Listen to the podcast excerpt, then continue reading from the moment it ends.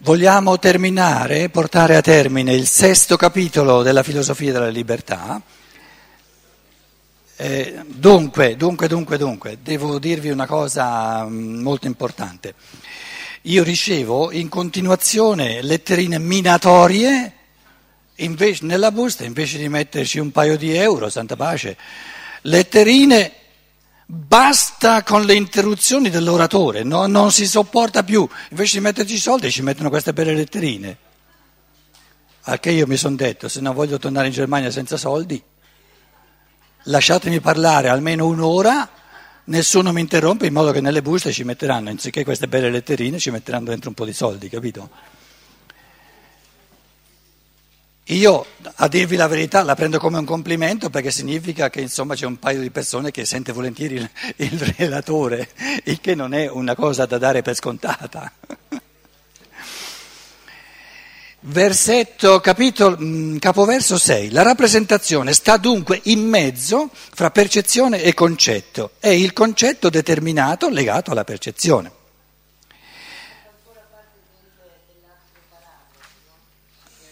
6, va bene. Eh, dunque, 6. Sì, 5, riprendiamo il 5. 5. La rappresentazione è dunque un concetto individualizzato. Ci siamo? Ed ora possiamo spiegarci perché le cose della realtà possono essere per noi rappresentate appunto mediante rappresentazioni. La piena realtà di una cosa ci è data nel momento dell'osservazione dal confluire di concetto e percezione, tutte cose che già ci eravamo dette mentre tu, eh, Luciana, facevi la siesta. E... Sì, non c'è bisogno che ci dimostri di aver finito di fare la siesta. Il concetto acquista per mezzo di una percezione una forma individuale un rapporto con quella determinata percezione. In questa forma individuale, che porta in sé come una peculiarità il rapporto acquistato con la percezione, esso continua a vivere in noi e forma la rappresentazione della cosa corrispondente. Se ci imbattiamo una co- in una seconda cosa con la quale si collega lo stesso concetto, la riconosciamo come appartenente allo stesso genere della prima se incontriamo la stessa cosa una seconda volta, troviamo nel nostro sistema di concetti non soltanto un concetto corrispondente, ma il concetto individualizzato col suo caratteristico rapporto con la stessa cosa e riconosciamo la cosa. Allora, chiediamoci in un modo forse un pochino più semplice che non detto in questo testo filosofico.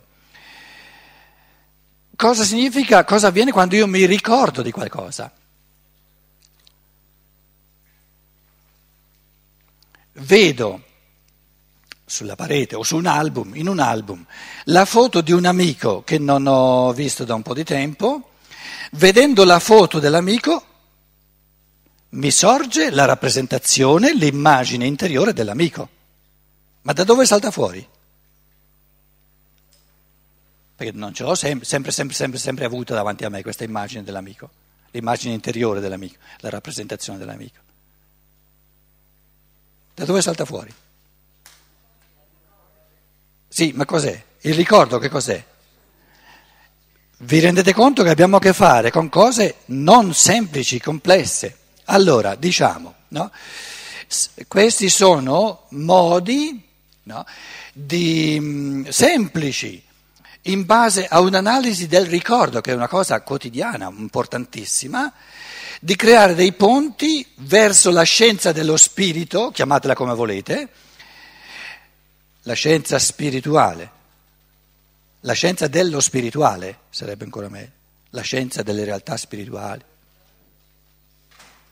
Sì, ma la scienza naturale è una, un conio eh, di parole non, che non viene dall'arcangelo, perché una scienza naturale eh, presuppone che ci sia una scienza non naturale. Naturale è un aggettivo che qualifica la scienza, oppure una scienza snaturata, invece questa è una scienza naturale. Quindi il conio di parole non è giusto, non è proprio, diciamo, puro. Non sono concetti puri, sono concetti impuri. Scienza naturale è una scienza che è naturale, ma che deve fare questa scienza per essere naturale?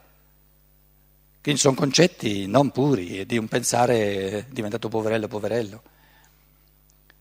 Casomai una scienza del naturale, del mondo naturale, del mondo della natura, scienza della natura, capito? Ma dire scienza naturale, l'aggettivo qualifica la scienza. Eh, e allora ci deve essere una scienza snaturata o non, non naturale, innaturale, contro natura. Sopra, ecco, bravo, sovrannaturale o sottonaturale. Capito?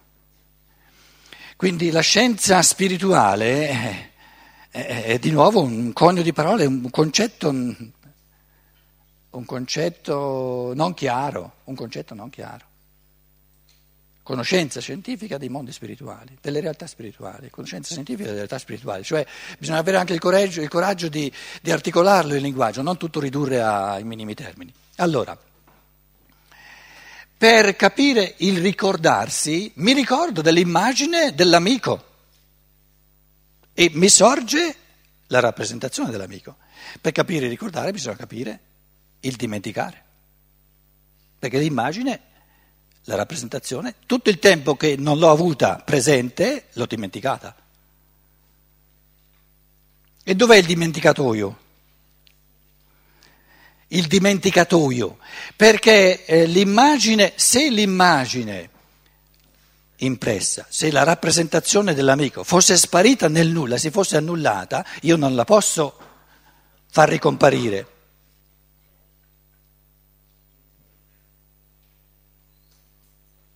Allora come la mettiamo?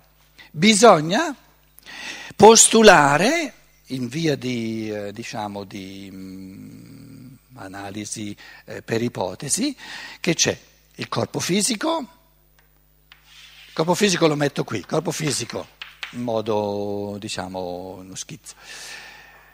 Poi eh, il corpo fisico mi serve per la percezione, i sensi per la percezione. Poi ci deve essere un dimenticatoio. Non lo chiamiamo corpo eterico, non vogliamo essere dommati, io lo chiamo il dimenticatoio. Il dimenticatoio è, eh, la scienza dello spirito lo chiama il, porto, il corpo eterico, eh, se no Luciana non ci lascia in pace, ma il dimenticatoio deve essere un, eh, diciamo, una specie di serbatoio o un, diciamo, un elemento cosmico, un, un elemento, una realtà dove le rappresentazioni cadono nel subconscio, passibili però di essere portati a, co- a coscienza attraverso il ricordo.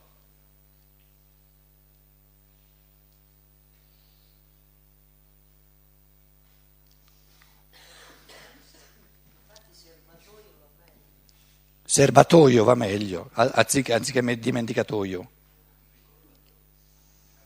No, il ricordatoio è l'astrale. Allora, qui eh, eh, diciamo, te, il, no, ecco, diciamo il vitale, il vitale. Il vitale, il vitale non è cosciente. Il vitale non è cosciente. Capito? Noi che cosa portiamo a coscienza dei processi vitali della digestione? Nulla di fatti, nulla, nulla. Quindi una rappresentazione che io dimentico cade nel vitale, però è passibile di ritornare, di essere, eh, diciamo, di, di, di riemergere nella coscienza. e nella coscienza è una rappresentazione. La lingua tedesca, questo processo di cadere nel vitale e quindi di oscurarsi alla coscienza, di sparire dalla coscienza, lo chiama il dimenticare. L'italiano dice dimenticare. Sparisce dalla mente, demens, dimenticare, sparisce dalla mente. Quindi giusto, sparisce dalla mente, sparisce dalla coscienza e cade nel vitale. La lingua tedesca dice è stato dimen- vergessen, digerito. Digerito, proprio caduto nel vitale. Quindi l'italiano lo prende dal punto di partenza, che ha lasciato la sfera della coscienza, dimenticare. Il tedesco lo piglia dal lato di approdo, è caduto nel vitale, è stato digerito. Gessen, Essen, vergessen, due volte digerito.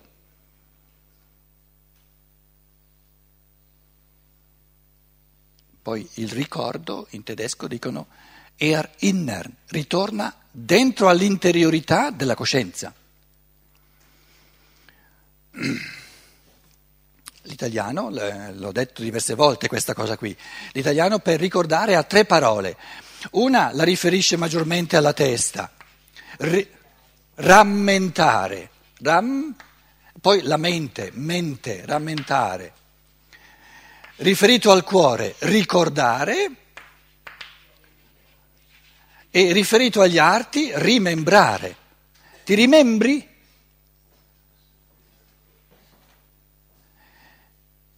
Ma che, che vuol dire rimembrare? Un membro, un frammento di coscienza si era smembrato dalla coscienza, era caduto fuori dalla coscienza, adesso viene rimembrato nella coscienza. Rimembrare, reintegrato dentro la coscienza.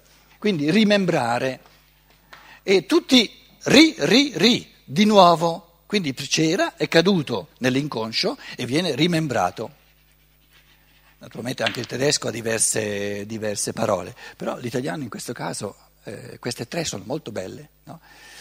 Eh, um, i, i, al sud dell'Italia, la, la, fascia mediana del sud, dimenticare, no? scordare, scordare, ricordare. No? E scordare sarebbe bello che ci fosse anche in italiano, o, o adesso passa in italiano. Ti sei scordato? Sì, sei te, perché sei, te, sei romana, bisogna chiedere ai lombardi. Letizia, è italiano scordare? Scordatelo. Sì, non è, non è molto convinta.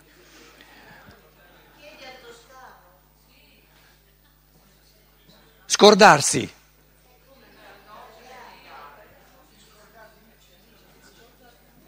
Non ricordarsi, è scordarsi. Ti sei scordato? Bene, beh, toscano non si, scala, non si sgarra, eh. Scordareccio, bello, sì, scordareccio. Scordareccio sono bellissime parole, i riboboli, i famosi riboboli andrebbero rispolverati, eh, il linguaggio si, si arricchirebbe di, di tantissimo. Io una volta ho fatto lo studio dei riboboli, mi ero innamorato della lingua, della lingua italiana, poi sono sparito dall'Italia.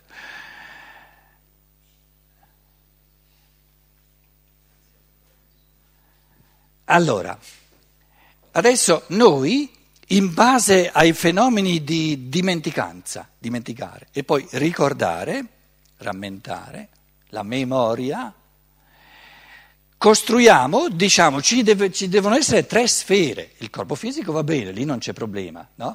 però qui nel processo di dimenticare e ricordare ci devono essere due sfere, ci deve essere una sfera inconscia in cui cade quando mi dimentico e una sfera della coscienza in cui ritorna quando me, quando me lo ricordo. La sfera dell'inconscio in cui cade, però passibile di la rappresentazione non ce l'ho presente alla memoria, però è passibile di ritornare nella coscienza, non può essere nel fisico, perché ciò che è nel fisico io non lo, non lo posso rappresentare direttamente. Quindi ci deve essere una sfera mediana, no? che è il, proprio il vitale, con leggi diverse dal fisico e dall'astrale, qui è l'astrale, no? la coscienza è l'astrale, l'anima, dove le, le rappresentazioni cadono nella dimenticanza.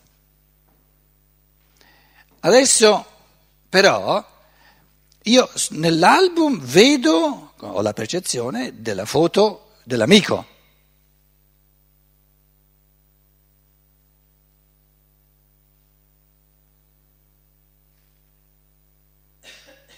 Come salta fuori la rappresentazione?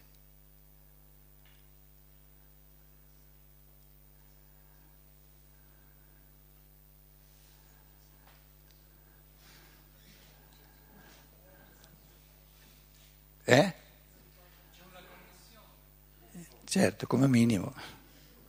Vai giusto, sicuro, però dimmi come va questa connessione. Attenti. Questi tipi di riflessioni la scienza naturale non le, fa, non le sa fare, perché poi non troverebbe le risposte. Però,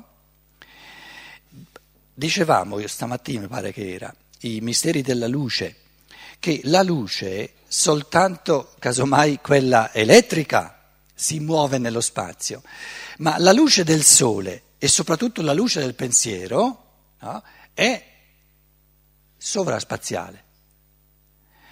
Nel momento in cui ho la percezione dell'immagine dell'amico, l'immagine illumina la sua immagine che è nel corpo vitale.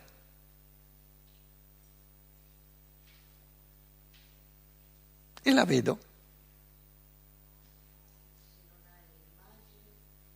Non la illumina.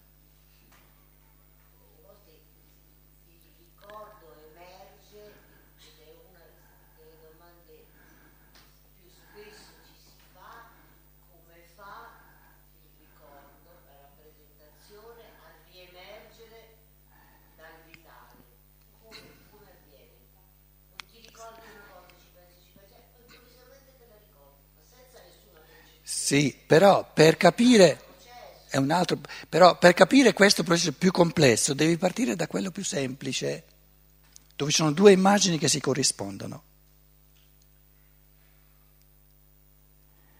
Essendoci una corrispondenza, si illumina, illumina l'altra, getta luce sull'altra e la vedo.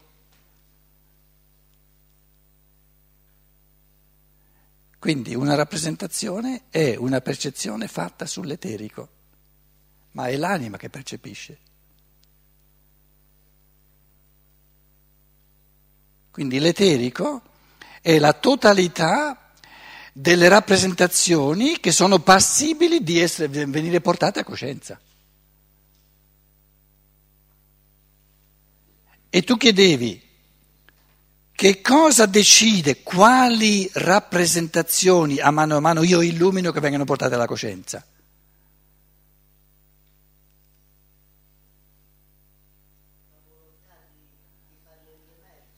Esatto, il desiderio.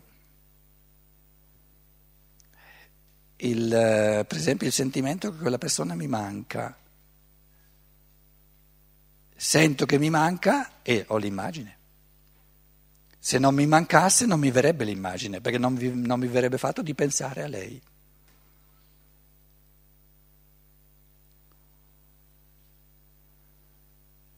Perché quando io ho la percezione dell'immagine nell'album, e la percezione è l'elemento decisivo, no, alla percezione si aggiunge subito il pensiero.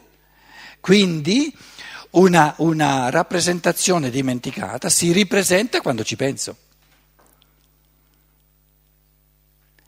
Il, diciamo, ehm, ehm, Anlass, ehm,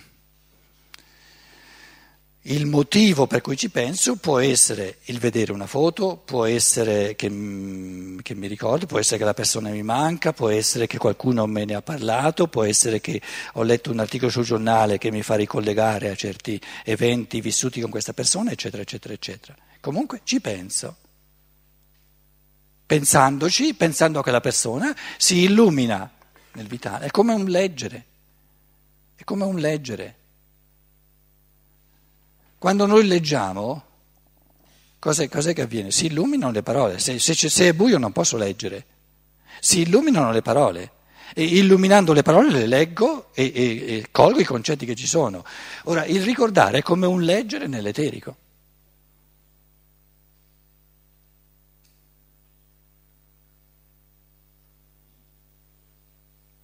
E leggendo lo porto a coscienza. Man mano, a seconda di quali elementi leggo, li porto a coscienza.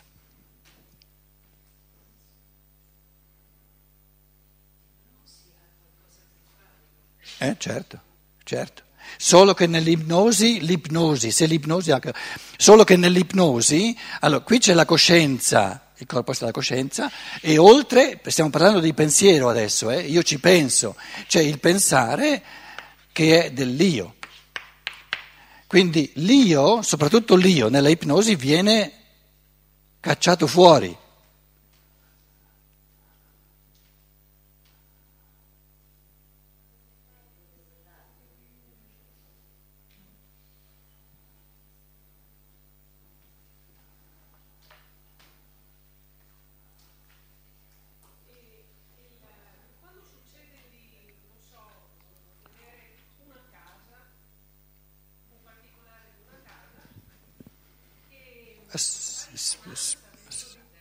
Aspetta, aspetta, aspetta, dopo, dopo, dopo.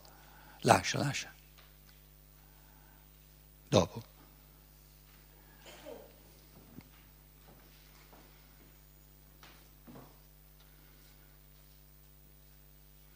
Adesso io ritorno indietro, qualcosa che abbiamo fatto questo pomeriggio, e voi vi ricordate? Adesso vedete cosa vi ricordate. Io avevo fatto qui una, una cosa, no? Così, una, una piastra, e qui c'era un buco con un cavallo.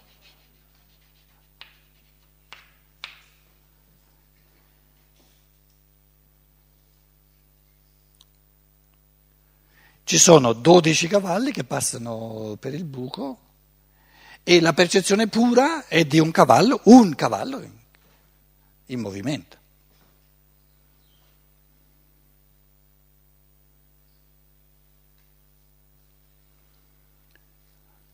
Un bambino piccolo che non è ancora capace di formare concetti, cosa vede? La percezione pura cos'è?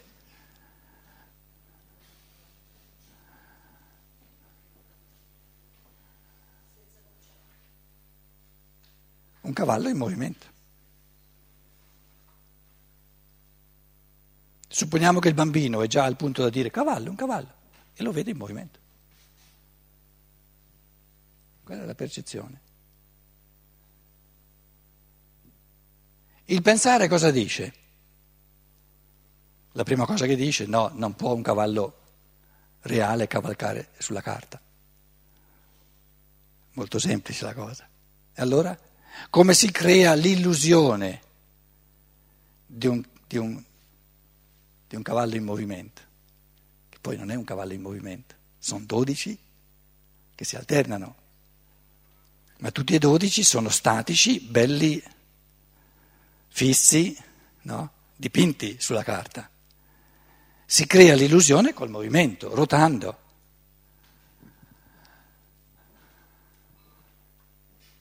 Come spiego il fenomeno del movimento?